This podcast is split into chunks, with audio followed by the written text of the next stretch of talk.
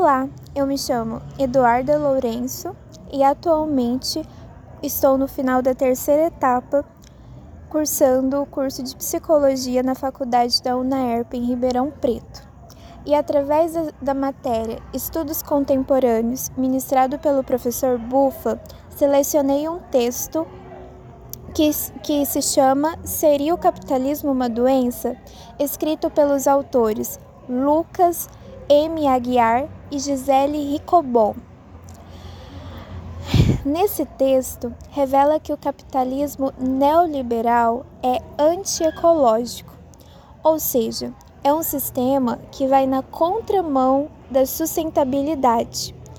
Isso ocorre por se tratar de um sistema desorganizado em que é pautado no benefício das grandes corporações.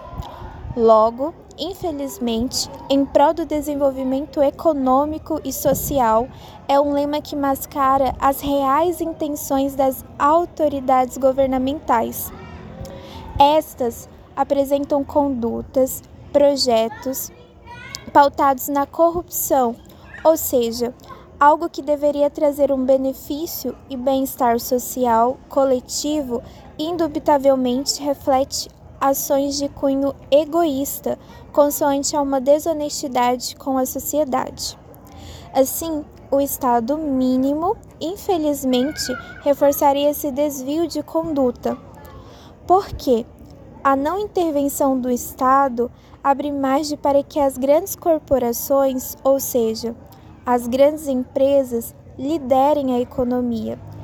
E essa situação proporcionaria o acentuamento do cenário da pobreza, e isso justificaria a desigualdade. Assim, no texto, revela que esse cenário catastrófico é fruto de um capitalismo doentio que traz um desequilíbrio na vida dos indivíduos, da sociedade e do ecossistema.